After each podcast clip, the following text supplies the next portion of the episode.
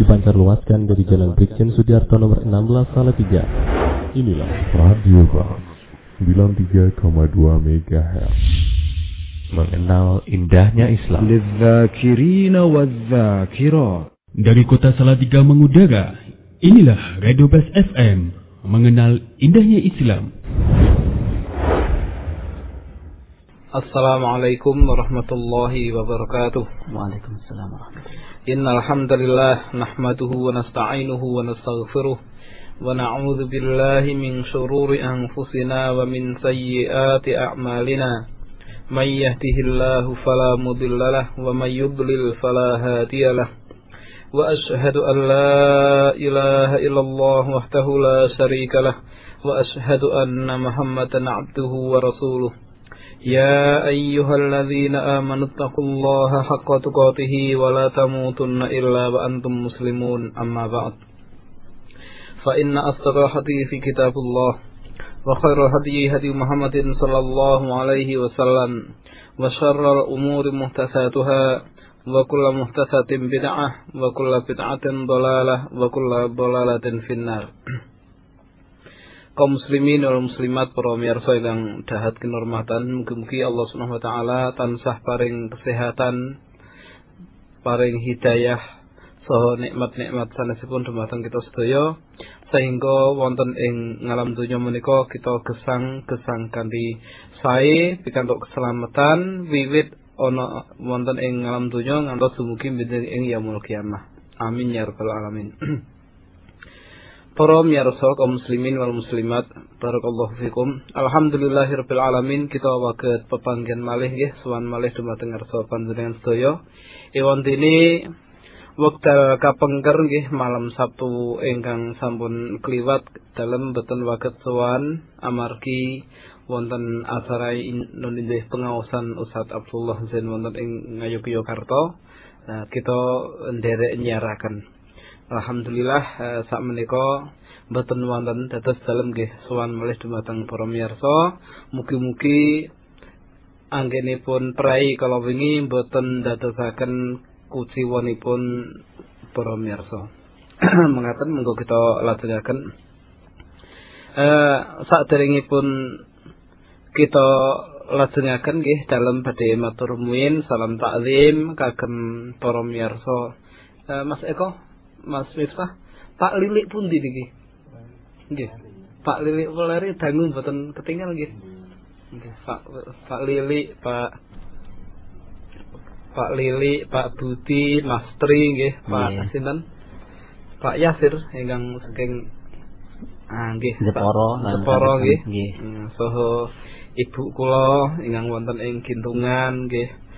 Pak Man, Mbak Siti, nggih, Pak Joko, Bugati, Mas Rinto lan sanes-sanesipun Mas Eko, Pak Didi, Pak Dodo, Dokter Dedi lan sedayanipun nggih, Pak Kamto, Pak Sarsito. Mugi-mugi sedaya tansah wonten ing perlindunganipun Allah Subhanahu wa taala, dipun paringi gangsar ing dalam sedaya urusanipun, dipun paringi enteng ing dalam nindakaken ibadah dumateng Allah Subhanahu wa taala lan ingkang paling utami mugi-mugi kita sedaya tansah dipun paringi husnul khotimah. Amin ya rabbal alamin. Para miyarsa kaum muslimin wal muslimat rahimani wa rahimakumullah.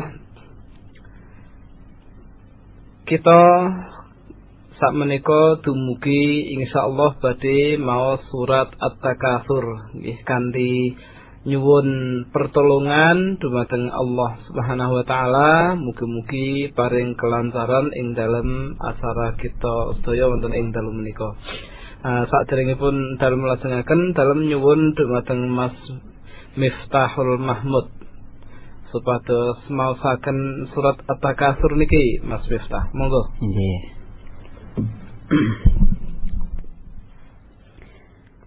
أعوذ بالله من الشيطان الرجيم. بسم الله الرحمن الرحيم.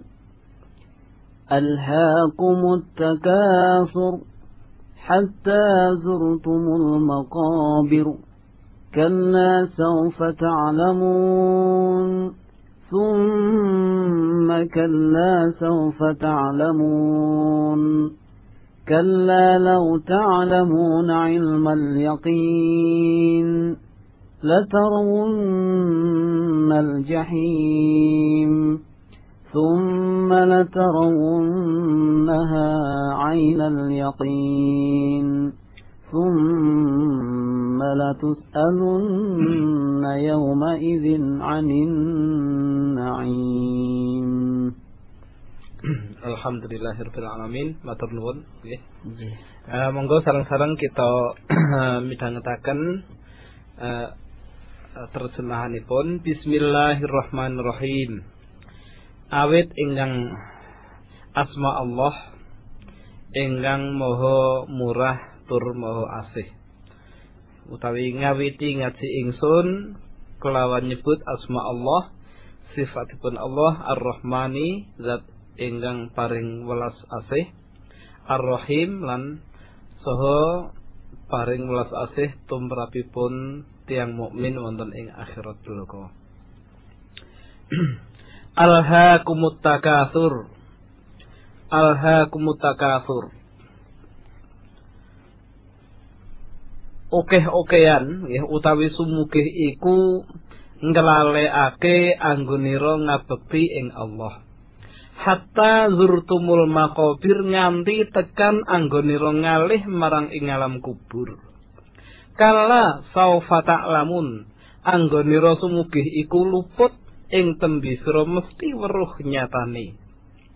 Summa kala saufa ta'lamun luput temenan panemunira iku ing tembe sira weruh tenanan nyatane. Kala lau ta'lamuna ilmal yakin temen menawa sira weruh ilmu kang nyoto mesti ora lali ngabekti ing Allah. Latarawunnal jahim ing tembe sira mesti andeleng neraka jahim. Summa latarawunnaha ainal yakin. Andeleng kelawan kasat moto. Summa latus alunna yauma idzin 'anin na'im. Sira banjur didangu sarupaning kabungahan peparinging Allah nalika ing donya. Ya kene ora padha syukur. Hayo. Niki hayo niku tambahan kula nggih. Para miyarsa kaum muslimin wal muslimat rahimani wa rahimakumullah. Alhaakumut takasur. Okeh-okehan nggih utawi sumuge iku nglalekake sliramu kabeh. Nglalekake saking napa to niki? Nglalekake saking ngibadah dumateng Allah taala. Nglalekake saking emut dumateng Allah taala, saking zikir dumateng Allah. Nglalekake saking taat. Nglalekake saking jati dirine yen deknen iku dadi hamba Allah. Nah, Al Imam As-Sa'di rahimahullahu taala ngendikaken nggih, at-takasur oke-okean utawi sumuge wonten ing mriki barange apa sing oke-okean niku mboten disebataken wonten ing Al-Qur'an. Maksudipun mboten pun sebataken menika kagungan maksud non inggih boten ming bondo ananging sedaya perkawis sing dadi gawe jur-juran dening menungsa niku klebu wonten ing mriki. Kadosta harta nggih bondo? Okeh-okehan anak nggih? Okeh-okehan bolo okeh-okehan murid? Okeh-okehan kanca?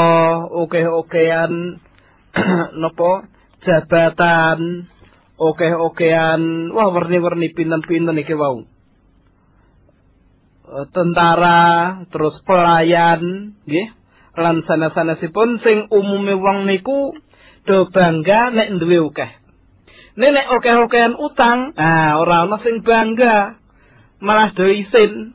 Ah, tapi alhamdulillah nek Mas Eko ketane melarat gini masalah utang. Ya masak gimana masik Mas barangnya empok meneh tambah melarat meneh. Masalah utang lho nggih. amin. Amin. Yang melarat kok amin, nggih melarat utang. Nah, semanten ugi nggih okeh-okehan perkara sing dugi berbangga-bangga niku wau nek dituruti ora wurung dadine nggih napa nggih nglalekaken nglalekaken saking berzikir saking ibadah dumateng Allah taala. Nganti kapan lelali niku? Hatta zurtumul maqabir. Ngantek tekan pindah omah. Inggih menika wonten ing guwa kuburan. Kados ngendikanipun sebagian kiai nek ajeng teng kuburan niku tumpakane kereta Jawa.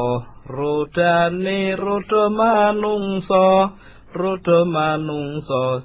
Jujugane omah kuwa tanpa bantal tanpa kloso lho niku jenenge alam kubur. Ning ngemutaken kaum muslimin nganggo nyanyian ngeten iki ya ya ora wedi nggih Mas Miftah nggih.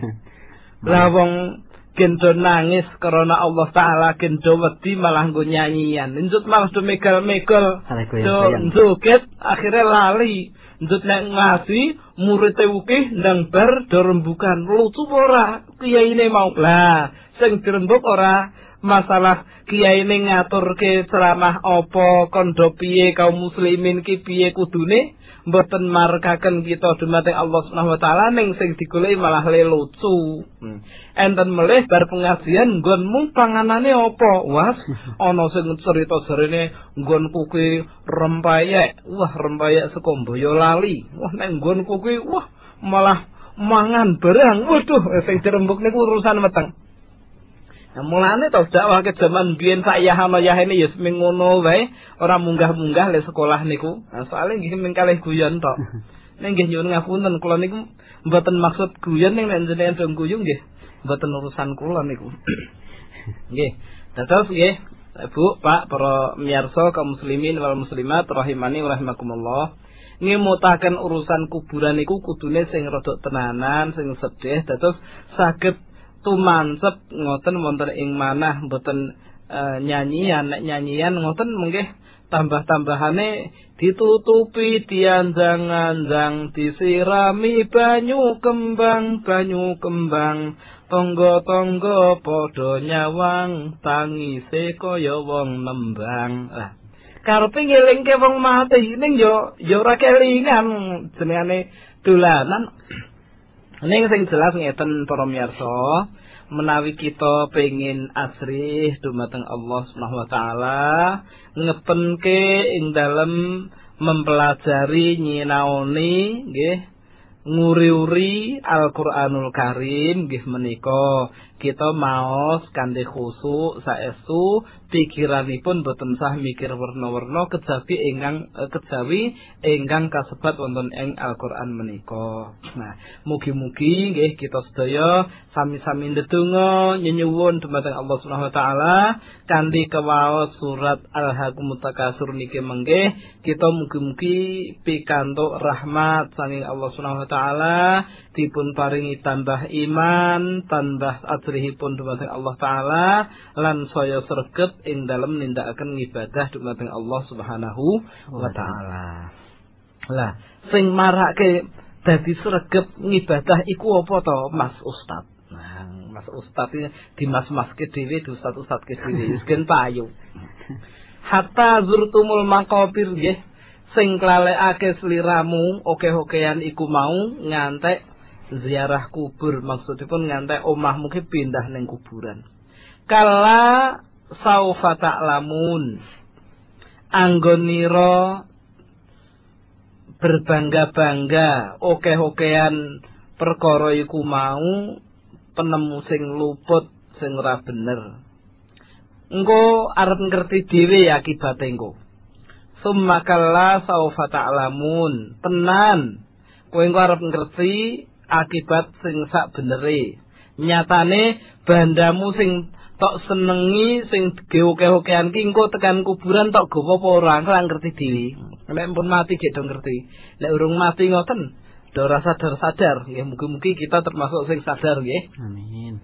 Kala lau ta'lamuna ilmal yakin temen menawa sira weruh ilmu kang nyata mesti ora lali ngabekti ing Allah taala iku nggih latarawunnal jahim. Ing tembe sira mesti andeleng neraka jahim. Terus seliramu anggone ndeleng kelawan kasat mata ndelok tenanan mboten mboten liwat TV mboten liwat HP ning ndelok langsung mripat weruh ah weruh neraka. Ah ngoten nggih Summa latus alunna yauma idzin 'anin naim banjur panjenengan badhe pun dangu dening Allah taala wonten ing wekdal niku saking kenikmatan ingkang sampun dipun paringaken dumateng kita sedaya. Para miyarsa kaum muslimin wal muslimat rahimani wa rahimakumullah. Niki enten cerita, nggih, enten cerita. Zaman riyin niku zaman Rasulullah sallallahu alaihi wasallam wonten sebagian kabilah nggih. Kabilah sanggeng Ansor inggih menika Bani Harisah kalian kabilah Ansor melih ingkang tunusani Bani Haris nggih. Setunggal Bani Harisah sing setunggal Bani Haris, Bani Al Haris. Nah, kalih kabilah kala wau nggih kalih suku. Nek zaman awake dhewe sakniki nggih enten suku suku Sunda, suku Jawa, nah ngoten niku suku Bugis. Nah niki niki padha-padha saking uh, tiang-tiang Ansor pengikuti Rasulullah sallallahu alaihi wasallam ingkang asli Madinah menika dipun sebat Ansor. Lah Ansor menika pinten-pinten suku. Nggih, pinten-pinten suku lah. Niki Bani Harisah kalian Bani Al Haris niku do berbangga-bangga. Salah setunggalipun matur dumateng rencangipun nek nggonmu ki ning Fulan bin Fulan yo, nek nggonku ora ana Fulan bin Fulan. Nek jaman awake dhewe niku ngitung. Ngitung nggonmu sing sugih Pak Kae, Pak Kae, Pak Kae. Nek nggonku sing sugih Pak iki, Pak iki, wah Pak iki ki ngene wong. Lah saiki wong sugih dudu sanak, dudu kadang kowe ngelem-lem ngono ya ora kecipratan, ah ngoyo-yo men. Ah ning nyatane niki dados ukuran. Wong niku nggih to angger kampunge niku kasing sugih ngoten bangga banget terakhir jane nggih ora apa-apa. Nah niki niki jebule kedadosan kedadosan mekaten menika nggih kedadosan wonten ing zaman riyin tiang-tiang Arab niku nggih terbiasa ngeten. Lah akhiripun tiang sanesipun banjur matur ngeten. Ngene wae, ayo do nyang kuburan. Nah, dijak teng kuburan ta lho. Ndang duking kuburan. Nah, wong nggonmu kae saiki saka ngono kuwi. Nah, wong nggonmu sing mbiyen kae ya saiki ngono kuwi. Nah, do nudingi teng kuburan. Nah, ngoten. Niki sebab turunipun uh, surat Al-Hakumut Takatsur niki. Dados penaing ulama uh, nyat nyartosaken hatta zurtumul maqabir menika nganti kowe ziarah kubur. Ziarah kubur niku mara teng kuburan ngoten. Wonten ing saweneing ulama ngendikaken zurtumul maqabir niku maksudipun sedo. Nah, ananging Al Imam Ibnu Katsir rahimahullahu taala uh, langkung mantep nderek ingkang ngartosaken bilih zurtumul maqabir menika maksudipun inggih sedo. Nah niki. Para miyarsa kaum muslimin wal muslimat rahimani wa rahimakumullah.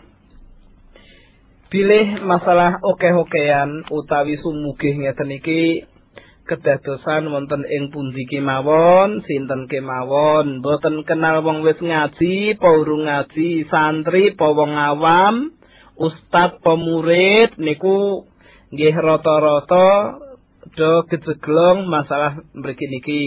Oke-okean. Ngantos rikala riyin nggih perang Hunain nggih niku para sahabat nggih rumangsa peh oke ajabatkum kasratukum. Ning Allah dawuh falam tughni angkum saia ning leh le bolomu keh kuwi ora nyukupi saipit-ipita marang awakmu. Lah biasane Bu, Pak, nggih. Nek pun kasep oke-okean ngeten iki njut anggenipun sumende.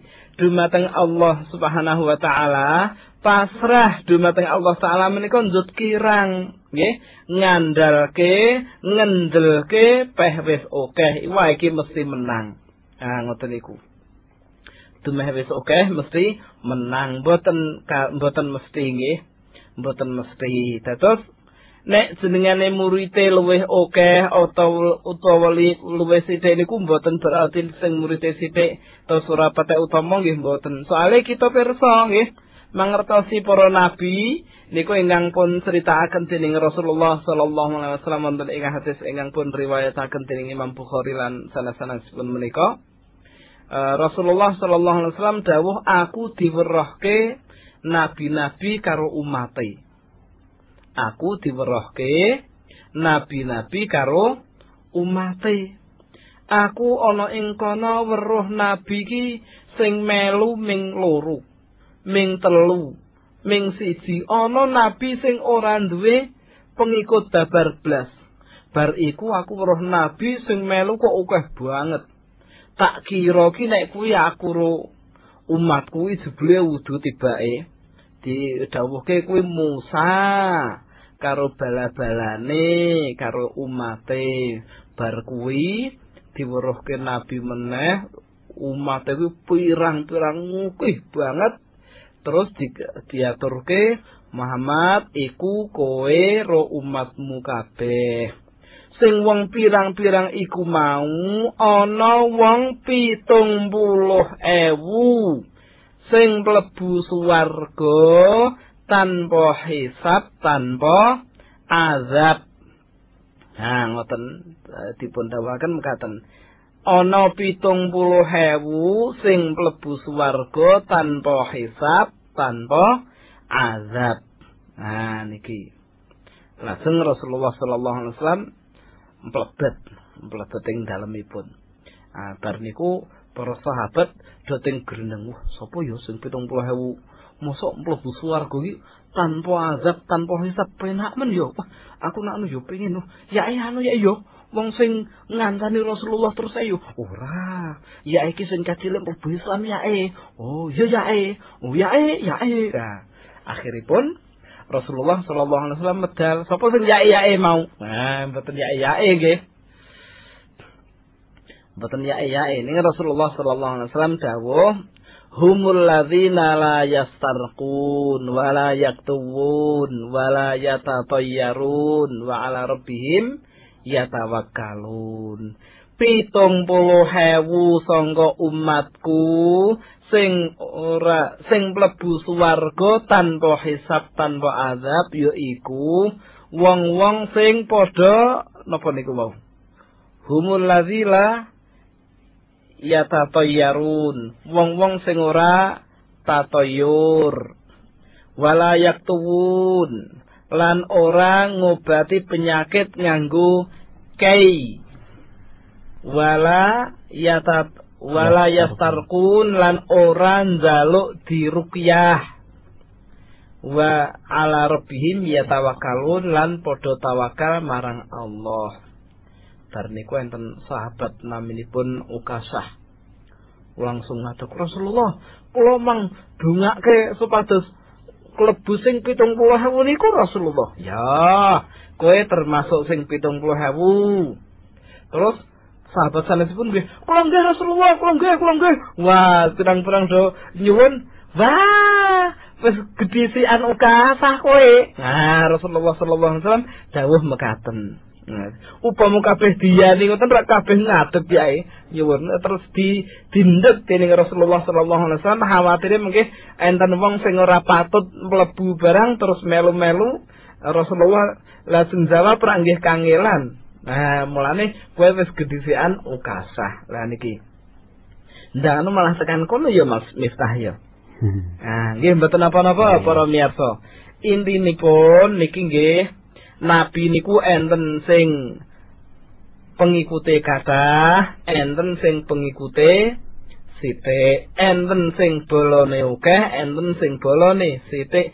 Ning sing bolone sithik niku mboten kok terus nglorot derajate bar nabi dadi ora patek nabi. Ngoten nggih mboten. Nabi nggih tetep nabi. Niki nedahaken pancen boten perlu berbangga-bangga. Dene wonten ing hadis riwayat Abu Dawud, Nabi sallallahu alaihi wasallam fa inni mukasirun bikumul umam. Rasulullah sallallahu alaihi wasallam dawuh aku bangga umatku keh mergo sliramu kabeh gitu. Niki rikala Rasulullah dawuh tazawwadul waludal wadud fa inni mukasirum bikumul umam. Nek do nikah, nek do golek bojo, golek bojo sing mentes sing duwe kasih sayang. Nah, gitu kaya Mas Eko barang kuwi. Ah, niki para uh, miyarsa kaum muslimin wal muslimat bilih Rasulullah sallallahu alaihi wasallam dawuh ngeten niki nggih Rasulullah niku pancen bangga menawi umatipun kathah ning boten berarti terus nabi-nabi sanesipun sing pengikuti sithik nggih to kados nggih nabi Nabi Lot barang niku pengikuti sithik. Niku nggih boten kok dumeh pengikuti sithik terus ora patek dadi nabi nggih mboten nggih tetep derajate nggih tetep inggil niki nedahaken bilih ora ana bedane murite akeh positif kancane akeh positif niku mboten enten bedanipun. Justru utawi menawi tiang kala wau bangga mergo akeh-akehan ingkang akibatipun nyandaraken kedadosan dhateng dumeh akeh mboten dhateng Allah Subhanahu wa taala niki berbahaya nggih niki berbahaya. Nah, kados nggih kasah kejadian-kejadian ingkang dipun sebataken wonten ing Al-Qur'anul Karim saha wonten ing hadis-hadis Nabi sallallahu alaihi wasallam dados para bapak, para ibu, rencang-rencang sedaya ingkang dipun rahmati dening Allah Subhanahu wa taala menawi panjenengan sampun rumaos wah aku saiki muridku wis akeh sing ngaji tenggonku akeh. Wah pengikut pengajian si fulan ya wis ukih ya. Wah sakniki radio sing ngrungokke wis akeh. Wah iki wis iki. Ya niki sedaya. Allah Subhanahu wa taala ampun kelalekaken sanging bersyukur lan berzikir dumateng Allah taala. Dene masalah pendengare akeh ngoten niku nggih kersane Allah Subhanahu wa taala. Pendengare sithik nggih mboten napa-napa. Lho ngoten nggih.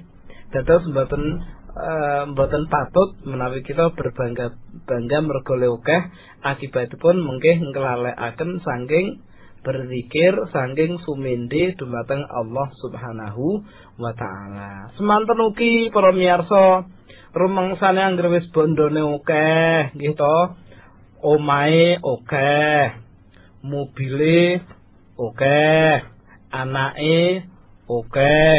Jabatane ya akeh jabatane niku ya dadi RT, ya dadi ketua Karang Taruna, ya dadi ketua koperasi, ya dadi direktur apa ngono, duwe PT, ya dadi was jabatan pirang-pirang ketua HMI, ketua kami, ketua wis warna-warna ngoten jabatane uki mboten berarti nek terus ugi-ugi ngoten niku jamin bahagia. Nggih to?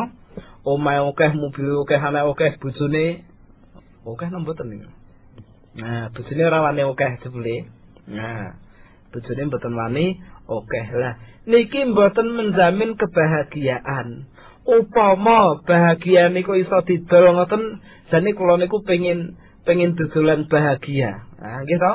mungkin menawi Pak Matlub utawi Pak Rifai gitu badhe tumbas kebahagiaan monggo tinggal kula eh, sak buntel telung atus rupiah nah nek badhe mundut patos kebahagiaan yang buatan saged disasi sebeli nah kebahagiaan menika amargi panggenanipun wonten ing manah mboten gumantung kalian bondo donya mboten gumantung kalian okeh-okehan apane mboten ananging kebahagiaan menika berangkat utawi melampah saking manah ingkang sumindi dumateng Allah Subhanahu wa taala. Nah, mekaten nggih. Ming pancen umume wong niku nganggep bilih sarwa akeh niku rumangsane bahagia. Yen pangapunten mikir rada masuk angin sithik. nggih dianggap bahagia mergo le sembarang-barange akeh mboten ning syukur-syukur nek saged saged menika amalipun kathah gitu ilmune akeh ning amale nggih akeh nah, tumindak gawene akeh omonge sithik. Ha niki sing paling sae jane. Ora kok ilmune akeh omonge akeh amale ah ting kleler. Ah mak cemplung mak cemplung telu ah ngoten niku mboten. Rono-rene mengkene biji ah mboten nggih. Terus ilmune akeh amale yo akeh. Ah niki niki nggih kita nyuwun dumateng Allah Subhanahu wa taala. Mugi-mugi Allah Subhanahu wa taala tansah paring kegiatan dumateng kita sedaya wageto nindakaken keimanan. Napa nggih? Nindakaken perintah-perintah Allah lan Rasulipun saha waget ninggalaken pinten-pinten larangan-laranganipun Allah lan Rasulipun. Amin amin ya rabbal alamin Para miyarsa kaum muslimin wal muslimat rahimani wa rahimakumullah saklajengipun wonten ing mriki ngendikanipun Syekh Asadi menika hatta zurtumul maqabir nek kowe menglali terus ana ing alam donya ora wis-wis ora leren-leren Nah gitu, ora leren-leren. Engko bakal ngerti hatta zurtumul maqabir. Ah fang kasafahina idzin lakum al Tutupe kebuka nek kowe wis tekan kuburan nek wis mati, nggih tutupe wis kebuka jebule. Sing to bangga-bangga ke mau ora melu awakmu ing alam kubur. Nggih to kados dawuhipun Rasulullah sallallahu alaihi wasallam ingkang wonten ing riwayat Muslim. Yatba'ul mayit salah satun ya, utawi yatba'ul jenazah salah satun wonten tigang perkawis sing ngetutke jenazah wonten ing kuburan. Nggih menika keluargane bondone kalian amalipun. Keluarganipun bandanipun lan amalipun. Niku kabeh do melu teng kuburan nek enten wong mati niku ngetutke. Nah, terus mandang tiang wau sampun dipun kubur, ditutupi dianjang-anjang, nggih to, ndang merampung jebule sedulur sanak sedulure sing akeh mau ora ngancani sak teruse teng kuburan do nunggone ning dhuwur jebule mboten. Do bali jebule pegah saka lemut. lajeng bondone jebule nggih bali meneh ora dikatutke upama dikatutke ngoten wong sugih-sugih nika kuburane butuh butuh luangan sing gedhi ngoten nggih. Nggih Mas Miftah nggih. Nggih. Diduduk menggih rokoke di elokke menroke di elokke gelas-gelase dielokke kabeh. Wah yo kira-kira sing dawurip niku men nggih rumangsa. Iki kira nek wis mati wis ora wudet tak kira. Wis mati gawan ana minyak wangi ya wis ora nganggo minyak wangi. Gawan ana bubur ya wis ora mangan bubur. Apa rumangsane angger wong mati terus digawani botol? Ana banyune engko gejogo-jogo nek ngelek nek ngelak terus engko anggere ning malaikat loro uh, takok dhek ora iso jawab kae wedang. Sik jagungan generas takok ngoten. Jebule wong urip niku mboten enten sing duwe antrah-antrah mekaten wau. Kira-kira wis do ngakoni ngoten jane. Ning kok nggih ora mari-mari we do berbangga-bangga kula kinten menawi sing do berbangga-bangga oke-okean golek harta sak oke-oke ngerti terus engko mati gek kira-kira urip neh ngoten wis dadi rokok barang niku ya wis dilereni ya ya soalnya direwangi adalah perkara sing ora apik kaya ngono intuke nggih ming boten barokah nggih ming tambah duit boten tambah bahagia. Mulane langkung sae menawi para para miyarsa ingkang nembe sadian menika sadian niku sing halal mawon nek sing mboten patek halal niku mendingan mboten sah disati. Mboten sah ngoyak bondo sing sak oke-oke ning ora wurung nggih, sing nikmati nggih ming sinten anak turune jenengan boten. Nggih mengin tok dosane tok niku to nek ditulan sing haram. Nah, mekaten lho para mirsa. Lajeng niki dipun ngendikaken hatta zurtumul maqabir tutupe dibuka akhirnya ketok jebule bondone ora ora bablas melu teng kuburan Nah, binting fatalla dzalika ala ba'si wal jaza ala a'mal fi darin baqiyatin ghairu faniyah. Akhiripun wonten ing ayat 3 dipun ngendikaken kalla saufa ta'lamun Thumma kalla saufa ta'lamun Kalla law ta'lamuna ilmal yaqin. Nah niki nedahaken bilih menungso ingkang sampun sedo binjing menawi sampun dipun gugah saking kuburan wonten ing dinten kebangkitan dipun paringi pembalasan. Pembalasan sing diwalesi napa? Amal amalipun mboten mergo akeh bondone terus entuk pembalasan. Sing apik. Boten mergo nyoh kowe tak kei swarga mergo kancamu keh boten ning sing diukur menika ingkang amalipun kathah. Lah niki jebule sing nderek dateng ngalam kubur dateng akhirat nderek mayit niku nggih amal niku wau. Para miyarsa kaum muslimin wal muslimat rahimani wa rahimakumullah. Dados menawi kita saestu-estu ngepenaken ing dalam mempelajari nilai harta benda menika niku benjing nek mun sedo nembing ngerti jebule ora patek kanggo ya bondo kuwi nek ora disyukuri kanthi sae. Napa melih menawi jing wonten ing akhirat mirsani neraka jahim. Oh alah jaman ing alam dunya dhisik kancaku pirang-pirang muridku pirang-pirang balaku pirang-pirang bondoku pirang-pirang tak ginebus gen aku ramlebu neraka kok ya ora iso. Getuku swarga kok ya ora iso wis kaset. Kudune biyen nek pas aku isih urip yo yo lah akhiripun tiang kala wa matur. Dumateng Allah Subhanahu wa taala. Rabbir ji'un ya Allah mbok kula dipun wangsulaken mawon. Dumateng alam donya ya Allah la'alli a'malu sholiha fi ma taraktu.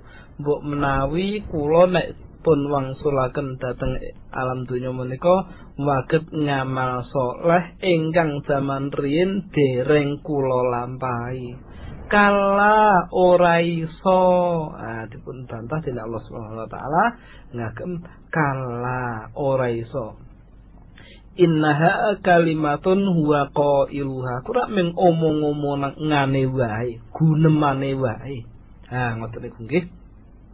Dados para bapak, para ibu, para miyarsa, sederek-sederek ingkang dipun rahmati dening Allah Subhanahu wa taala, monggo kita sami menggalih sami berpikir pilih bondo utawi sanes-sanesipun senging kebanggaan ingkang kita tumpuk-tumpuk dadi kathah niku manfaat napa mboten kagem binjing wonten ing gesang ing akhirat. Manfaat napa mboten? Nggih.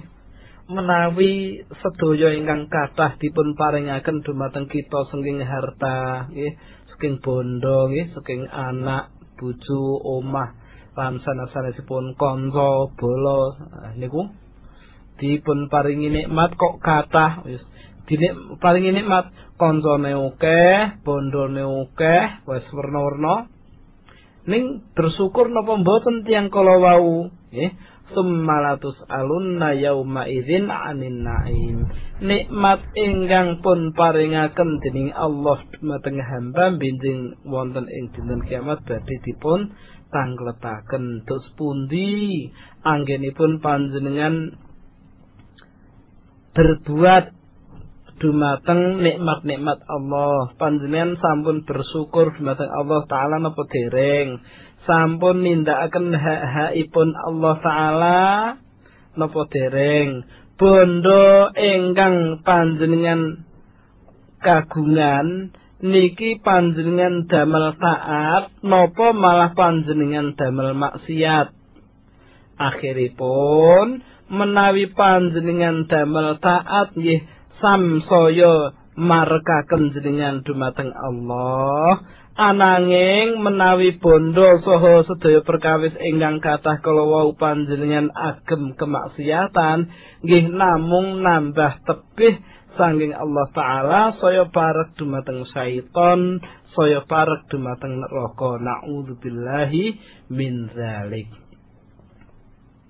Dados wonten ing ayat menika kita dipun aturi supados ampun ngantos tertipu. Aja kapusan nggih. Aja kapusan masalah sing okeh-okehan niku wau menawi mboten nindakaken syukur wa syukur dumateng Allah Subhanahu wa taala menawi okeh-okehan kala wau jebleming dinggo maksiat akhiripun Allah taala badhe paring piwales ingkang kirang nyenengaken. Ah ngoten nggih. Dados kados dawuhipun Allah taala wa yauma ya wa yauma ya'ridul ladzina kafaru 'alan nari azhabtum tayyibatikum fi hayatikumud dunya wastamta'tum biha fal yauma tudzawna adzabal hun. Wa yauma yu'radul ladzina kafaru nggih. Lan elinga ana ing suwijining dina dene wong-wong sing padha kafir iku diweruhake marang neraka. Azhabtum tayyibatikum. Apa-apa sing apik ana nggonmu wis ilang sangka awakmu. Rikala nggih apa-apa sing apik ing awakmu rikala sliramu do urip biyen ana ing alam donya wis entek wis kok seneng-seneng. Saiki sliramu karek dibalesi nganggo siksaan sing ino. Ah niki. Lah Al Imam Ibnu Katsir rahimahullahu taala nggih nyebataken setunggaling riwayat. Bilih tiyang enggang kagungan perkawis enggang gewokeh-okehan niku wau. Nggih jane nek diitung-itung niku nggih ming telung werna. Nggih. Nggih nikmat nikmat harta benda ingkang dipun paringaken dening Allah Subhanahu wa taala dumateng panjenengan menika. Nggih namung tiga inggih menika. Dedaharan. Nggih. Dedaharan ingkang panjenengan dahar bar niku entek utawi pakaian ingkang panjenengan agem nggih rasukan ingkang panjenengan agem bar niku do suwek. Nggih utawi harta ingkang panjenengan sedekahaken bar kuwi wis ilang. Nah menawi tigang perkawis kala wau didahar nggih pun tek tuku pakaian tinggo yo suwe-suwe yo wis suwek nah ana siji werna sing ge sedekah bar niku wis rampung. Lah, sing isih nganti akhirat niku napane? Nggih, sing isih dumateng akhirat niku napane? Inggih ingkang dipun sedekahaken kala wau. Nah niki kados ingkang dipun riwayataken kirang langkungipun mekaten kados ingkang dipun riwayataken dening Imam Muslim. Semanten ugi. Nggih. semanten lagi ingkang dipun riwayataken Imam Muslim ngendikaken niki wau. Dados nggih para sederek kaum muslimin wal muslimat rahimani wa rahmakumullah. Nek ming numpuk-numpuk harta nggih akibatipun niku tigang perkawis kala wau mangan, ge pakaian utawi ge sedekah. Ah ngoten. Nah mungkin sing manfaat ngantos jenengan sedo niku sing pundi. Ah niki ingkang kedah kita angen-angen. Kaum muslimin wal muslimat para miyarsa yang dipun rahmati dening Allah Subhanahu wa taala terakhir nggih monggo-monggo kita tansah ndedonga nyuwun dumateng Allah Subhanahu wa taala mugi-mugi Allah taala dadosaken kita sedaya tiang-tiang ingkang pinter anggenipun bersyukur dumateng Allah Subhanahu wa taala. Mboten kesusu ing dalam pados urusan bondo. Mboten ngoyo ing dalam urusan keduniaan. Ananging nek ngoyo ngoyo golek ngelmu. Ah niku nggih.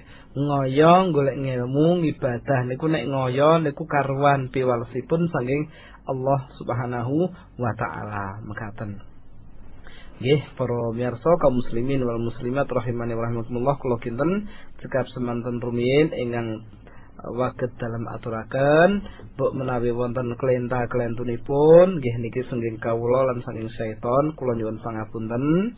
Menawi wonten ingkang leres nggih menika saking Allah Subhanahu wa taala lan rasulipun dalem namung sak dermi ngaturaken kemawon maos kitabipun ulama mugi-mugi Allah Subhanahu wa taala ndadosaken kita tiang-tiang ingkang tansah istiqomah wonten ing sunah-sunah Nabi sallallahu alaihi wasallam waget miderek lelampahipun para salafus saleh nun inggih Rasulullah, para sahabat, para tabi'in, para tabi'ut tabi'in lan para ulama, imam-imam mazhab lan imam-imam ingkang ngasta kleresan nggih. Mugi-mugi kita dipun paringi kegiatan waget nindakaken perkawis agami ngantos akhir hayat sehingga Allah paling kita husnul khotimah. Amin ya rabbal alamin. Kula kinten sekap semanten. Akhiripun wekdal dalam mangsulaken dumateng Mas Miftah wallahu taala alam. Semoga. Nggih, alhamdulillah para miyarsa Radio Bas FM Sawadiga ingkang tansah dipun rahmati Allah Subhanahu wa taala. Makaten kala wau Wedaran materi saking panjenenganipun Ustaz Ahmad Zainuddin makaitan kalian tafsir Al-Qur'an surah At-Takatsur. Lan kali menika sakderengipun kita nganti adicara tanya jawab.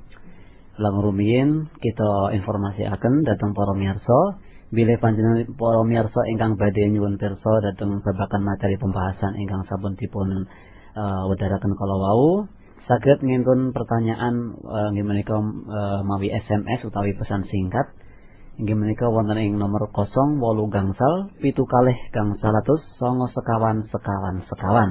08 gangsal pitu kalih gangsal atus songo sekawan sekawan sekawan.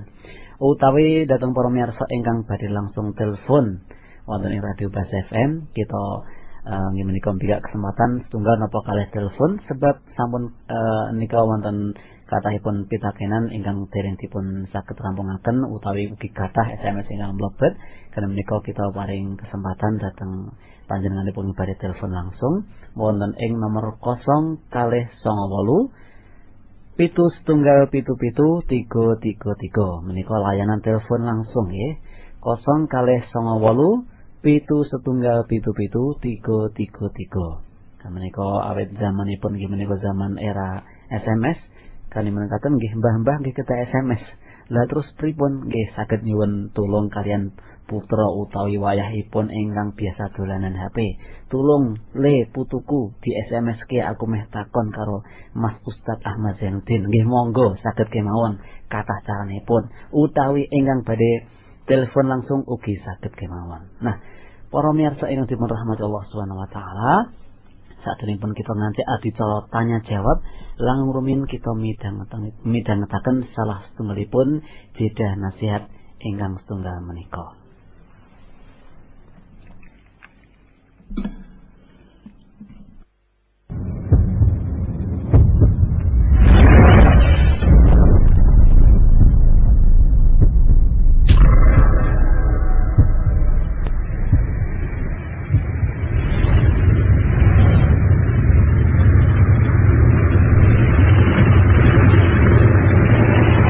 fitanan kakita'il lil mutlim yusbih rajulu mu'minan wa yumsi kafiran wa yumsi mu'minan wa yusbihu kafiran yabi'u dinahu bi'aradin minat dunya Bila hadis punika merintahkan dumateng kita sepindah. Badiru bil a'mali solehah. Artasipun injil punika badiru niku maknanipun inggih punika asri'u ilaiha. Badiru bil a'mali sholihah maknanipun inggih punika asri'u ilaiha. Inggih punika gage-gageo enggal-enggalo cepet-cepet tumuju marang amal soleh.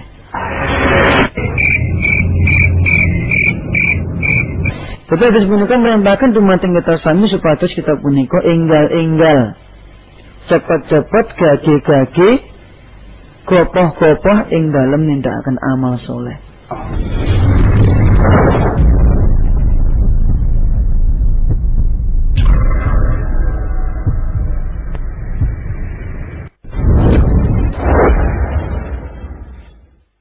أعوذ بالله من الشيطان الرجيم. وقضى ربك ألا تعبدوا إلا إياه وبالوالدين إحسانا. إما يبلغن الكبر أحدهما أو كلاهما فلا تقل لهما فلا تقل لهما أف ولا تنهرهما وقل لهما قولا كريما. taala perintahkan wa bil walidaini ihsana wa bil walidaini ihsana. Hmm? Dua ingkang paling sepindah ingkang paling cerah angin kita anggenipun sesawangan kalian kula lan panjenengan sami tiyang sepuh. Saderengipun kula lan panjenengan sami tumindak sae dumateng tiyang sanes, dumateng tetangga, dumateng anak yatim, dumateng tamu, dumateng karep kerabat ingkang nomor sepindah ingkang langkung rumiyin Ketah kita bertani yang nikmati yang sepuh kekali. ini insana. dan marang wong tua Musa korup teman-teman silaku kudu tindak pecah ahsinu ihsana. Pada tindak pecah marang wong tua Musa korup pada bektia marang wong tua Musa. وقضى ربك ألا تعبدوا إلا إياه وبالوالدين إحسانا.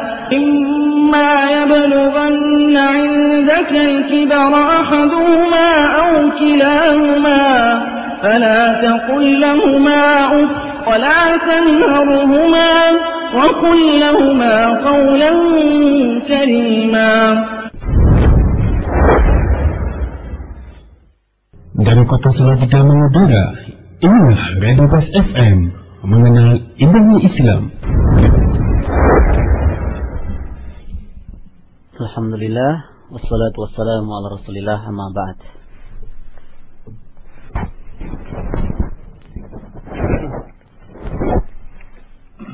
Para miyarsa ingkang dipun rahmati Allah Subhanahu wa taala, monggo kita ngancik adicara tanya jawab wonten kesempatan dalu menika.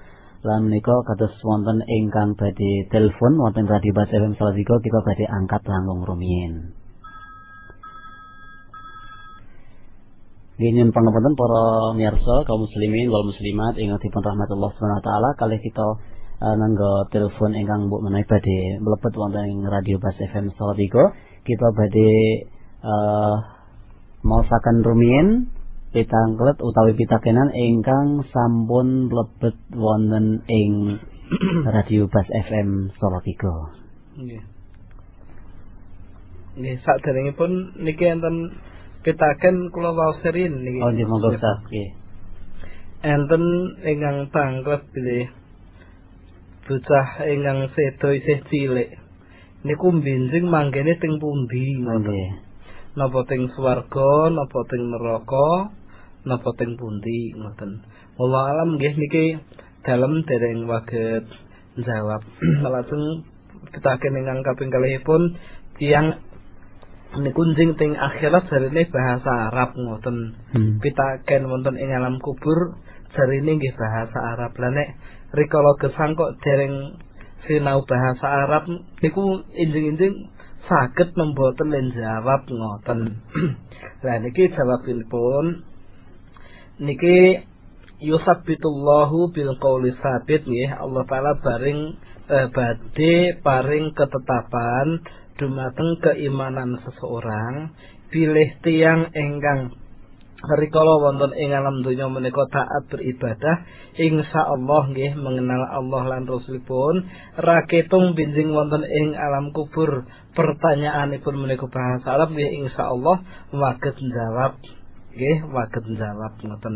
Ananging wonten ing alam donya ngerti nggih enten majelis-majelis bahasa Arab badhe belajar nggih nggih kinten-kinten waget ning kok boten belajar. Lah niku berdosa anggenipun len boten belajar niku mawon ngoten. Ning boten berarti nek jinjing terus dadi wong wong ora iso ngomong nggih mboten.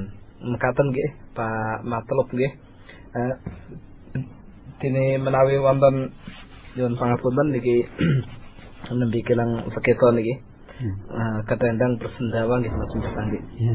Nah niki eh, jawaban uh, kanthi ringkas insyaallah wagetipun rinci menawi dipun tangletaken rikala pembahasan akidah nggih eh, pembahasan Ustaz Adi Abdul Jabbar wonten ing dinten Jumat Injang utawa Ustaz Fatah Rahman nah niki ingkang judulipun nggih gegayutan kalian mekaten wau. Dene salajengipun niki setunggal melih niki Mas Miftah. Nggih, monggo. Sangklet salat grawana. Salat grawana niku jamaah napa kiyambak-kiyambak ngoten. Jawabipun, nah niki jane nggih pertanyaan dumateng Ustaz Suharlan niki ning nggih mboten napa napa menawi badhe pirsa sakmenika nggih. Salatipun berjamaah nggih. Salatipun berjamaah lajeng wonten khutbahipun sekedap. Wonten khutbahipun sekedap salatipun berjamaah lah insyaallah dinten Sabtu nggih dinten Sabtu tanggal sedasa niki mengke enjing-enjing enjing-enjing dalu niku kita enten kabar badhe grahana niki Mas Miftah. Nggih, insyaallah kita informasikan malih menawi sampun jelas kabaripun insyaallah Ustaz. Nggih, grahana total ngoten mbok menawi nggih mugi-mugi mawon menawi saestu mengke kaum muslimin mirsani grahana wonten ing dalunipun nggih enggal-enggal wudu lan nindakaken salat grahana wonten ing masjid napa teng musala nggih saged. Mungkin wonten khutbahipun. Dados anggenipun salat menika berjamaah. Dene salatipun carane pripun nggih insyaallah kita eh, sebataken wonten ing sanes wekdal. Wallahu taala a'lam. Nek enten sanesipun masih mustah monggo. Nggih. Eh wonten kesempatan menika kita badhe maosaken rumiyin. Nggih menika layang singkat wah layang singkat napa SMS surat elektronik SMS melalui HP menika. Saking Mas Al Kudus menika. Mas Al. Nggih Mas Al. Oh Lukman. Mas Lukman Kudus. Oh, niki Kudus apa Pekalongan nggih? Niki walau ini wonten ing Kudus sami sama pindah Pekalongan mbok menawi Oh, nggih. niku sopir niku Mas. Oh nggih, saged kemawon nggih, kalian nyambut damel nggih boten napa-napa Mas Lukman nggih, Pekalongan sak menika.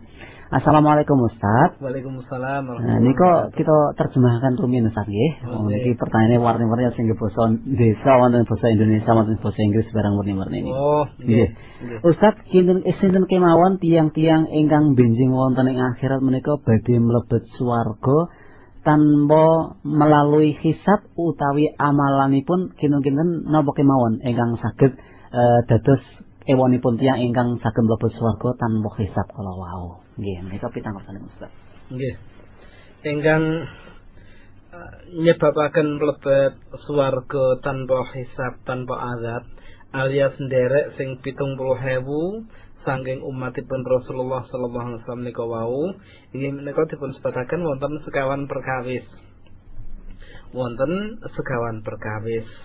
Nomor setunggal humul ladzina la yastarqun.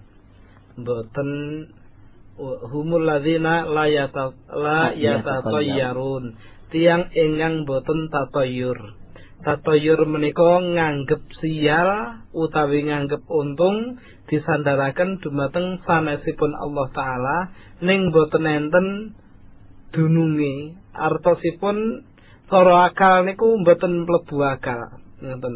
Contone wong kok wedi karo wulan sura. Ha ngoten nggih wedi kok wulan sura sing diwedeni apane anu kok nyai roro kidul ku mantu dadi nek mantu sasi sura ki nyaingi ku ndak malah ora apik. Lah sing kandha nek Nyai Roro Kidul mantu ki sapa pokoke ngerti ye. Ah ngoten niku dados nggih. Kangelan lar lajeng buktekke menika. Utawi tiang ingkang badhe tindakan, badhe tindakan ngerti-ngerti kok weruh ula nyabrang. Lah ula nyabrang wah iki bakal gagal iki usahane bali mae. Ah niki nggih mboten dipun parengaken. Dados tatayur niku istilah niki kait zaman riyin pun enten kait zaman nabi-nabi saderengipun Rasulullah sallallahu alaihi wasallam nggih sampun wonten. Nek zamane Rasulullah sagedipun dipun wasani tatayur. Tatayur niku riyin wong musyrikin Mekah niku nek badhe tindakan niku rak nyekel manuk dara ngoten manuk dara terus diculke. Engko nek mabur ning sisih tengen ya, sisih tengen berarti teruske ning nek le mabur ning sisih kiwa batal ras itu ora bakal untung iki engko ngoten. Nek sak niki niku nggih kata sing do nyandarke masalah tatoyur pitatus dateng manuk ngeten iki padane nek enten gagak gagak tuwek wah wah teng rumah lah. Sapa iki giliran sing arep mati iki? Ah niki nggih. Ingkang dipun nun sewu niki uh, angin melih ingkang medal niki nggih mboten dipun parengaken nggih. Kagungan keyakinan wontenipun musibah utawi keuntungan lewat lewat uh, burung niki ingkang dipun wastani tatoyur lah tatoyur niku istilah ke zaman biyen kula niku nate maos buku niku salah terjemah nira Mas Miftah. Hmm. Wong bab tatoyur niku lengar tak niku bab kemanuan. Lagi manuke sapa rek kemanuan? Oh dumeh toiron ki manuke nang tatoyor kemanuan. Lah niki penterjemahanipun le iso nerjemahke mboten mergo le ngaji kitabipun para ulama ning mergo kerja king Saudi. Lah ngerti bahasa Arab sithik. Lah terus dadi penterjemah. Wah nggih ruwet dadi sing ngeten iki. Mulane sing jenenge sinau nahwu sorab nah niku nggih belajar teng pondok pesantren nyinaoni kitab kuning. Niku jane nggih perlu nek badhe dados penterjemah. Nah ngoten. Niki eh mboten mboten tatayur nggih mboten nyandaraken kesialan dhateng sanesipun Allah taala. Lajeng nomor kalihipun walayak tuwun mboten ngobati penyakit ngagem kae. Kae niku nggih Pak Abu Haidar nggih.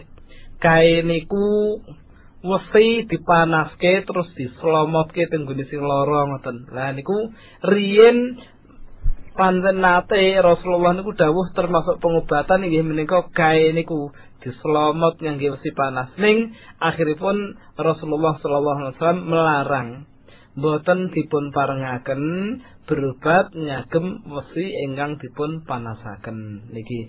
Lah tiang ingkang boten berobat ngagem kae tiang ingkang boten tatayur lah niki calon penghun eh, calon 70.000 orang niku wau.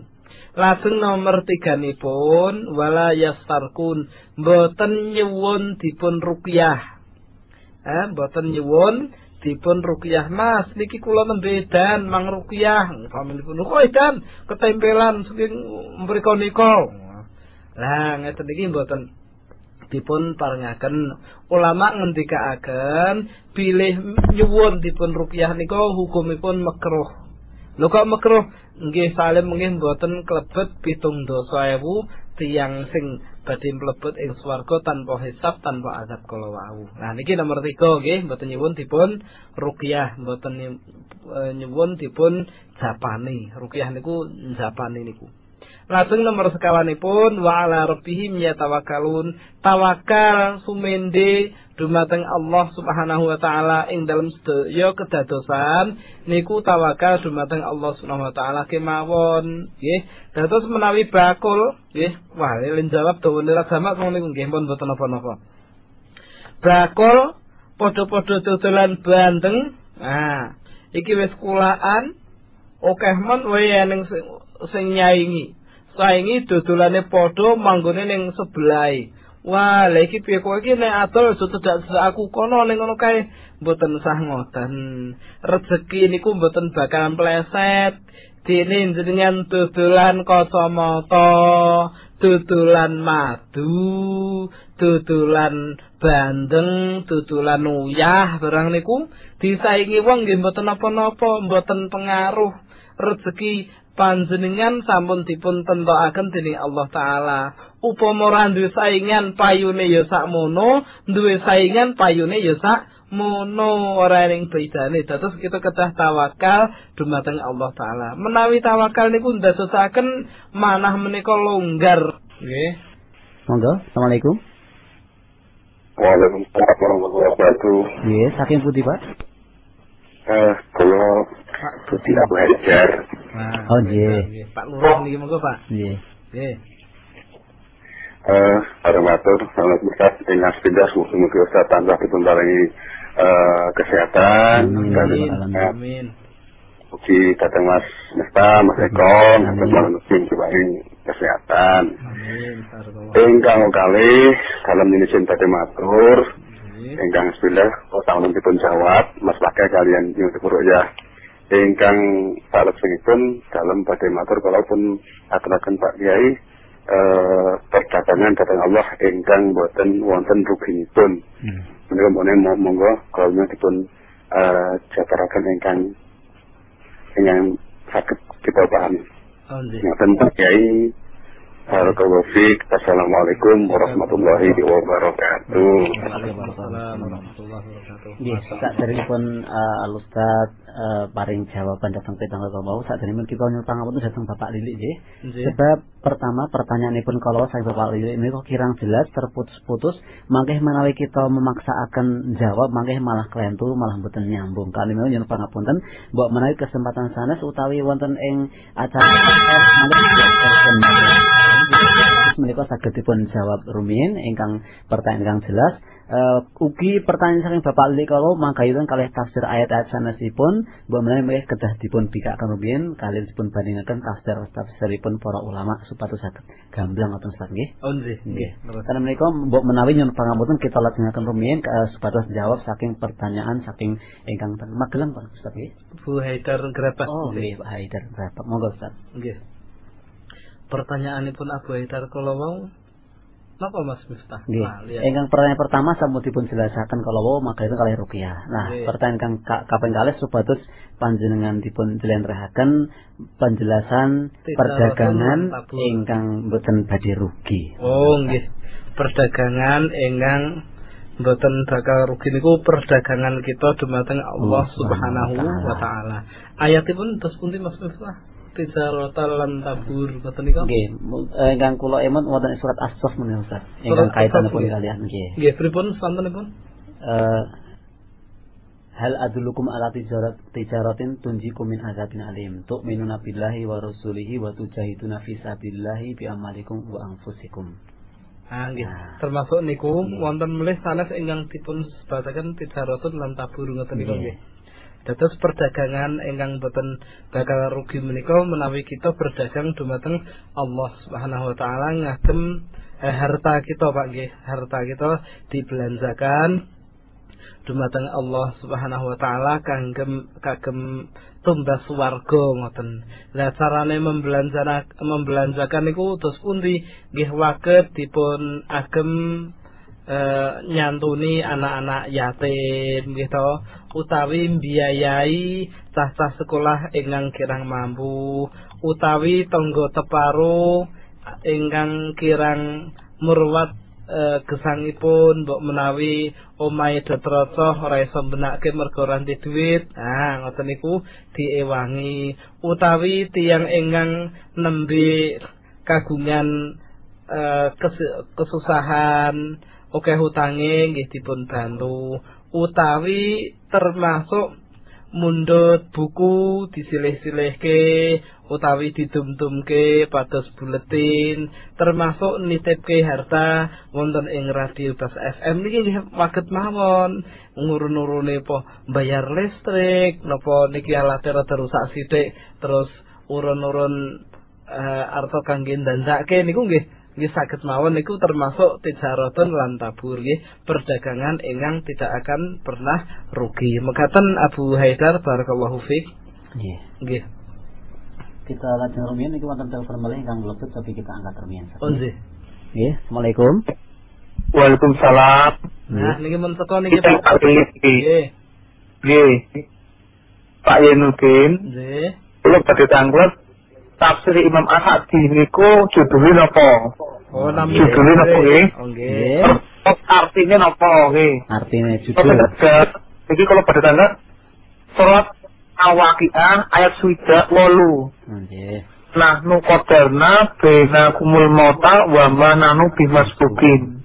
Iki terjemahnya pripun tafsir Ibnu Katsir napa Imam As-Sa'di niki nggih. Nggih. Nggih. Kula badhe kelekam niki. Assalamualaikum. Waalaikumsalam warahmatullahi Ayat swidak wolu Pak nggih. Nggih. Nggih.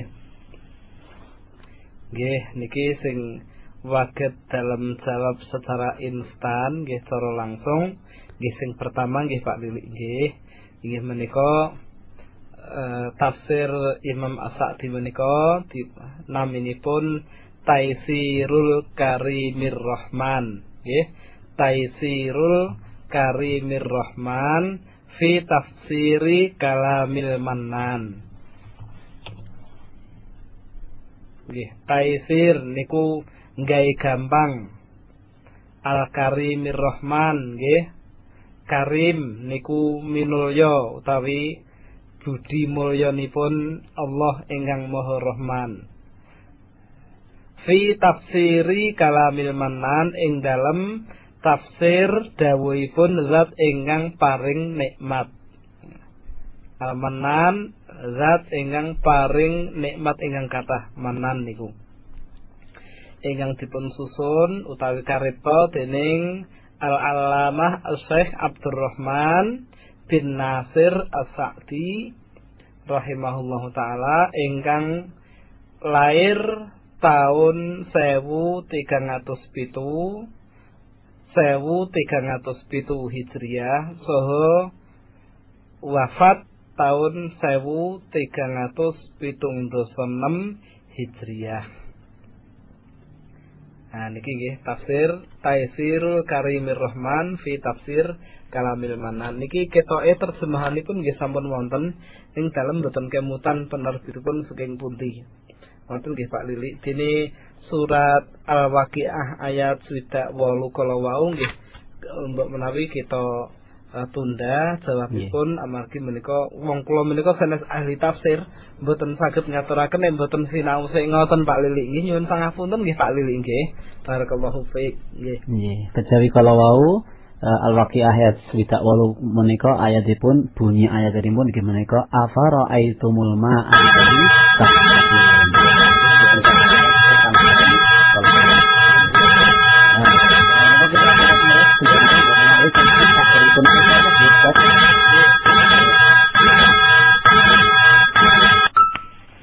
Assalamualaikum. Waalaikumsalam warahmatullahi wabarakatuh. Ini saking putih Pak. Eh, ini saja sahur Muharram. ini radio ini pun dipun aletakan volume ini pun Pak. Radio bengang mungkin. Jalan? Suantan radio ini pun radio dipun aletakan, Sobi. Radio Mengeng ini. Ini pun suantan ini kami, ya? Ini sambung lumayan, monggo. Ya, Ngeten Pak Ustadz kalau dari Pangan Sofran sih. Nggih. Oh, ngeten kula asring-asring eh nyedaken sholat oh, sholat duha. sholat napa? Duha. Ah, oh, salat duha, salat duha nggih. Dan niku wong ingkang afdal yang niku rakaatnya itu pinten ngaten Pak tegese kula kapan nggih. satu rakaat, enam rakaat, dan tinggal waktunya dan kan Padahal menika nganu Pak, kadang-kadang pun itu betul ada. Setengah itu, kadang-kadang di kan sekolah itu, itu betul enggak gitu. Terus, Assalamualaikum. Waalaikumsalam warahmatullahi wabarakatuh. Monggo Ustaz langsung salah Bapak Mukarram mana bentar jadi. Nggih, Bapak Mukarram. Dalemipun Betul jelas kalau betul dipun sepasakan. Nggih, nggih. Bapak Mukarram, barakallahu fik nih Mak nggih. Matur nuwun eh, panjenengan kagungan eh nggih perhatian lan derek sarang-sarang wonten ing acara ing dalu menika. Pilih salat duha menika pinten rakaat minimal kalih rakaat gitu. Minimal kalih rakaat menawi badhe dipun lampahi dumugi 12 rakaat nggih dalilipun wonten. Dini wekdalipun wiwit jam setengah pitu pun waget nggih ngantos jam 11 nah niku nggih saged.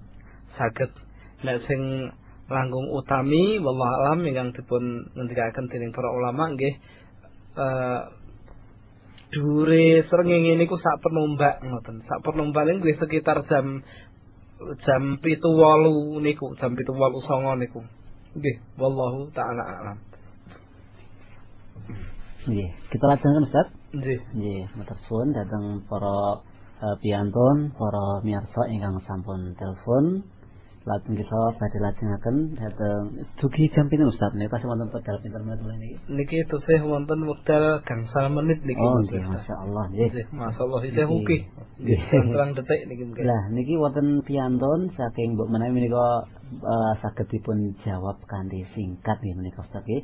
Wonten hamba Allah ingkang panglet menawi uh, tiang sepah kawula menika sampun sedo.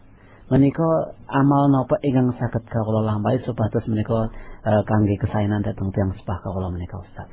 Nggih. Menawi tiyang sepah sampun sedo, amal punapa ingkang waget nggih. E, menawi wasiat nggih.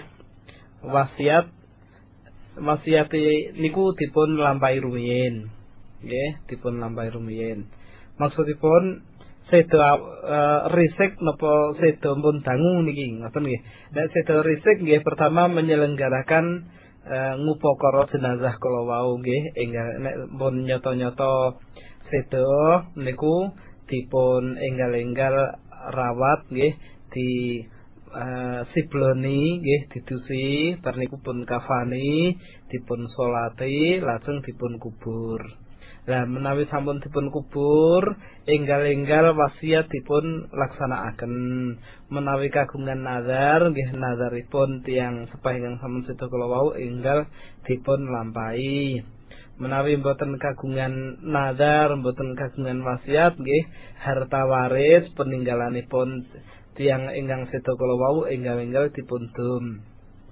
Eh, sak sampunipun dikurangi utang-utang nggih ya utang-utang di sauri kabeh utange sing sedo niku wau di saurke kabeh bar niku turahane didum ngoten.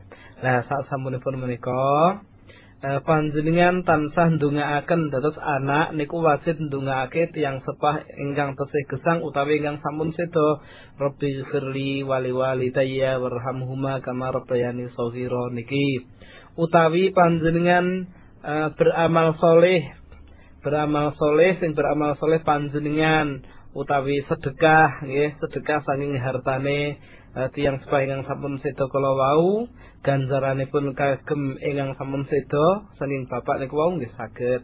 Lan jenengan salat tepat waktu nderek salat jamaah terus sedekah terus ngamal-ngamal kesaenan ingkang dipun lampahi dening anak menika tiyang sepah entuk bagian ganjaran. Ngoten nggih Empun entuk bagian ganjaran. Boten sah jenengan maksudke dikirimke niku pun otomatis tiang sepah jenengan pikantuk. Lajeng bekti dumateng tiang sepah ingkang sampun sedo meniku carane jenengan silaturahmi dumateng sederek-sederek ingkang jenengan boten mungkin hubungan kalian sederek kalau wau kejawi mergo jenengan anake tiang sepah jenengan. Nah niku termasuk berbakti dumateng tiang sepah ingkang sampun sedo terus. Nggih kula wangsul melih silaturahmi. Silaturahmi niki. Lajeng melih jenengan mang ziarah sing ngene kanca-kancane.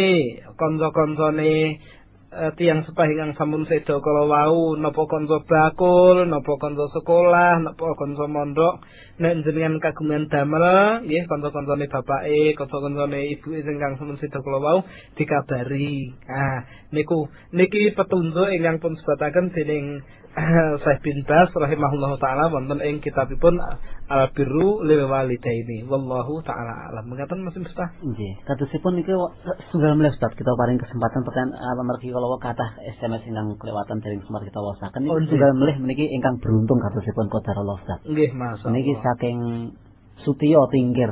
Oh, nggih, Nah, Tio. Nggih. Niki Ustaz, tiang meninggal meniku, masih yang sampun sedo nggih. Nggih. Napa saged ngertosi kahanan wonten ing donya Ustaz? Nggih. Fadhil Ustaz. Nggih. Tiang sedo napa ngertosi kahanan ingkang wonten ing alam donya. Kula mboten ngerti Mas Yong dening nate takok. Nggih, jawabe enten tiga niki Mas Yong nggih. Nomor tunggal kula dereng nate tanglet dumateng tiang yang sampun sedo. Piye roh aku ora? Kula dereng nate ngoten. Terus nomor kalihipun kula ki ambak dereng nate sedo. Dados nggih mboten ngerti, mboten saged matur dhateng jenengan. Langsung nomor tiga pun kula dereng nate semerep dalil keterangan sanging Rasulullah sallallahu alaihi wasallam ingkang nyebataken masalah menika amargi niki masalah gaib nggih Mas yo Ma- masalah gaib. Gaib niku sing ora ketok teng mripat niku jenenge gaib. Lah masalah gaib niku nek kita pengen beriman meyakini utawi ngerti kabar niku mboten waget menawi tanpa dalil sanging Allah ingkang moho pirsa masalah ingkang gaib ngoten. Semanten ugi nek mboten dikabarke dening Rasulullah ingkang sampun di eh, sausi pirsa dening Allah taala kita nggih mboten ngerti ngoten nggih. Dados masalah gaib niku kita terbatas sanging dawuhipun Allah lan Rasulullah sallallahu alaihi wasallam. Ananging mboten berarti Rasulullah niku pirsa perkawis gaib mboten nggih? Rasulullah niku mangertosi perkawis gaib nek dikandhani ya ngoten. Menawi dipun sausi pirsa dening Allah taala nek mboten nggih mboten. Wallahu taala alam. Ngoten Mas yo nyuwun pangapunten mbok menawi jawaban menika kirang sekeca dipun midhangetaken. Nggih kula kenen sekap semanten nggih Mas Miftah nggih? Oh nggih nggih. Eh, insyaallah pertanyaan-pertanyaan sanesipun ngeten mawon kita jawab injing-injing mawon Mas Miftah niki Oh nggih. Pas enjing nggih menika Ustaz. Nggih. Eh, injing-injing mawon mugi-mugi para penyarsa wonten ing dalu menika waget midhangetaken malih min- wonten ing injing-injing lan mugi-mugi Allah taala paring kesehatan dumateng kawula Mas Miftah saha rencang-rencang sanes ingkang ngampu wonten ing radio eh, Bas dalu menika Nggih kula nyuwun pangapunten ingkang sak kathah-kathahipun. Dumateng para miyarsa wonten dalem boten waget matur ing kanthi kanthi longgar. Amargi nggih niki wekdal nggih sampun cekap dalu lan saha keadaan kesehatan kawula ingkang nggih kados ngeten iki wau bola-bali bersendawa nggih nyuwun pangapunten sehingga mbok menawi anggenipun dipun midhangetaken kirang sekeca. Nah, kesimpulanipun Mas Miftah wonten ing pengawasan dalu menika eh, kita mboten perlu berbangga-bangga, mboten perlu seneng mergole okeh balane, okeh bondone. Amargi niku wau saged nglirwakaken kita saking tawakal dumateng Allah taala saking zikir lan ibadah dumateng Allah taala. Ning boten berarti awake dhewe terus wis nampa sithik wae rezekine wis wae nggih mboten. Nek iso golek sing akeh ning tanpa ganggu ngibadah nggih mboten napa-napa sing akeh gen lek munggah haji ngoten. Nek bondone akeh niku kira-kira mungkin Abu Haidar kalih Pak Tri sing teng Sukoharjo niku iso ketemu jagungan bareng teng radio Bas FM mriki bareng-bareng do potok kabeh ngoten nggih. Ngagem harta niki saged saling bersilaturahmi nggih to. Bantu tiang fakir miskin. Lah niki nggih bondo ingkang kathah dipun betahaken terus dalam matur kalau wau ayat mboten berarti kok cukup sithik wae mboten. Menawi kita waget pados sing kathah nggih monggo ananging ampun ngantos nglirwakaken saking ibadah dumateng Allah Subhanahu wa taala.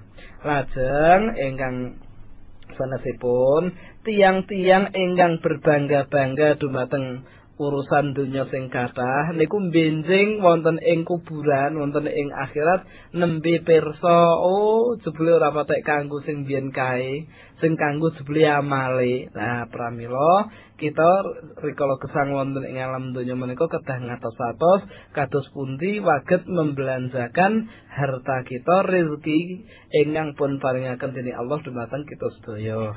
Kula kinten sekap semanten uh, menawi atur kawula ingkang wonten ing dalu menika. Wonten ingkang kirang pranani dhateng penggalih para miyarsa dalam saketipun namung nyuwun pangapunten ingkang sak kathah-kathahipun. Mugi-mugi Allah Subhanahu wa taala paring kesehatan, paring lapang dada, paring longgar rezekinipun, barokah umuripun, solih solihah anak turunipun, gugu nurut-nurut anak bojonipun, nggih to? Pinter-pinter sedaya ing dalem eh, talabul ilmi lancar ing dalam usahanipun. Amin ya rabbal alamin. Terakhir mugi-mugi kita sedaya dipun rizkeni dari Allah Ta'ala arupi husnul khotimah. Amin ya rabbal alamin. Allahumma salli ala Muhammad wa ala ali Muhammad kama sallaita ala Ibrahim wa ala ali Ibrahim innaka Hamidum Majid. Allahumma ighfir lil muslimina wal muslimat wal mu'minina wal mu'minat al ahya'i minhum wal amwat. Allahumma inna na'udzubika min sustil bala wa tarkis syaqa wa su'il qada wa syamatatil a'da. Allahumma aslih lana ديننا الذي هو عصمة أمرنا وأصلح لنا دنيانا التي فيها معاشنا وأصلح لنا آخرتنا التي فيها معاتنا واجعل الحياة زيادة لنا في كل خير واجعل الموت راحة لنا من كل شر اللهم إنا نسألك الهدى والتقى والعفاف والغنى اللهم إنا نعوذ بك من العجز والكسل ولا تبني ولا البخل ولا الحرم وعذاب القبر. اللهم آت أنفسنا تقواها وزكاها. أنت خير من زكاها. أنت وليها ومولاها. اللهم إنا نعوذ بك من علم لا ينفع ومن قلب لا يخشع ومن نفس لا تشبع ومن دعوة لا يستجاب لها. اللهم أكثر أموالنا وأولادنا وبارك فيما وبارك لنا فيما أعطيتنا. لا إله إلا الله العظيم الحليم. لا إله إلا الله رب العرش العظيم. لا إله إلا الله رب السماوات ورب الأرض ورب العرش الكريم. اللهم رحمتك نرجو فلا تكلنا إلى أنفسنا طرفة عين. وأصلح لنا sya'nana kullahu la ilaha illa anta. La ilaha illa anta subhanaka inna inni kuntu minal zalimin. Sallallahu ala muhammad wa ala alihi wa sahbihi wa baraka wa salam. Alhamdulillahi rabbil alamin. Wa akhiru da'wana alhamdulillahi rabbil alamin. Subhanakallahumma wa bihamdik. Ashhadu an la ilaha illa anta astaghfiruka wa atubu ilaik. Wassalamu alaikum warahmatullahi wabarakatuh Waalaikumsalam warahmatullahi wabarakatuh. Alhamdulillah para miyarsa Radio Bas FM Salatiga ingkang dipun rahmatullah subhanahu wa taala mekaten kala wau pengaosan bab tafsir Al-Qur'an ingkang sampun wedharaken surah Al At-Takasur. Mungkin-mungkin kula panjenengan saged mendhet pelajaran lan juga ugi hik hikmah saking uh, uraian materi ingkang sampun dipun aturaken dening panjenenganipun Al Ustaz Ahmad Zainuddin kala wau lan ampun kesupen insyaallah kajian tafsir Al-Qur'an ugi wonten ing dinten Ahad. Kanthi Ustaz Nafi Zainuddin, sami-sami Zainuddin, tetapi wonten ing dinten Ahad menika Al Ustaz Nafi Zainuddin, menawi dinten Jumat kala menika nggih menika tafsir basa Jawi menika Ustaz Ahmad Zainuddin. Nah, mugi-mugi uh, menawi wonten ing dinten Ahad menika tafsiripun saking awal nggih surat Al-Baqarah lan khusus tafsir basa Jawa menika mendhet saking wingking menika juz ama alhamdulillah. Mugi-mugi menika saged kangge sarana kula lan panjenengan nambah ilmu babakan keislaman. Amin ya rabbal alamin. Lan kula anggenipun eh uh, akan pengawasan wonten kesempatan dalu menika kathah tutur basa ingkang boten trap boten leres nyuwun agung pangapunten lan namung datang Allah Subhanahu wa taala kula lan panjenengan nyuwun pitulungan nyuwun perlindungan nyuwun uh, pitudah supados tansah dipun uh, tedahaken dateng wonten pergi ingkang leres ugi saged amal ingkang soleh ingkang dipun ridani dening Allah Subhanahu wa taala. Lan matur nuwun dhateng para miyarsa ingkang sampun uh, ngintun SMS utawi pitakenan senaosa senajan dereng saged dipun uh, jawab sedanten. Awet inggih menika terbatasipun wekdal wonten ing kesempatan dalu menika. Kali menika sepisan melih kula nyuwun agungi pangapunten dhateng para miyarsa. Mugi-mugi para miyarsa mboten bosen-bosen anggenipun midhangetaken radio Bas FM Salatiga. Lan monggo kita tutup kita akhiri kita pungkasi pengawasan tafsir Jawi wonten ing kesempatan dalu menika. Kanthi doa kafaratul majlis. Subhanakallahumma bihamdika asyhadu an la ilaha illa anta astaghfiruka wa atubu ilaik. Wassalamu alaikum warahmatullahi wabarakatuh. Matur suwun. Panjenengan sampun kersa midhangetaken pengawasan ing dalu menika. Mugi-mugi dados manfaat dumateng panjenengan sedaya lan sak keluarga dipancar luaskan dari Jalan Brigjen Sudiarto nomor 16 Salatiga. Inilah Radio Bang. 93,2 MHz mengenal indahnya Islam. Dari kota Salatiga mengudara, inilah Radio Bas FM mengenal indahnya Islam.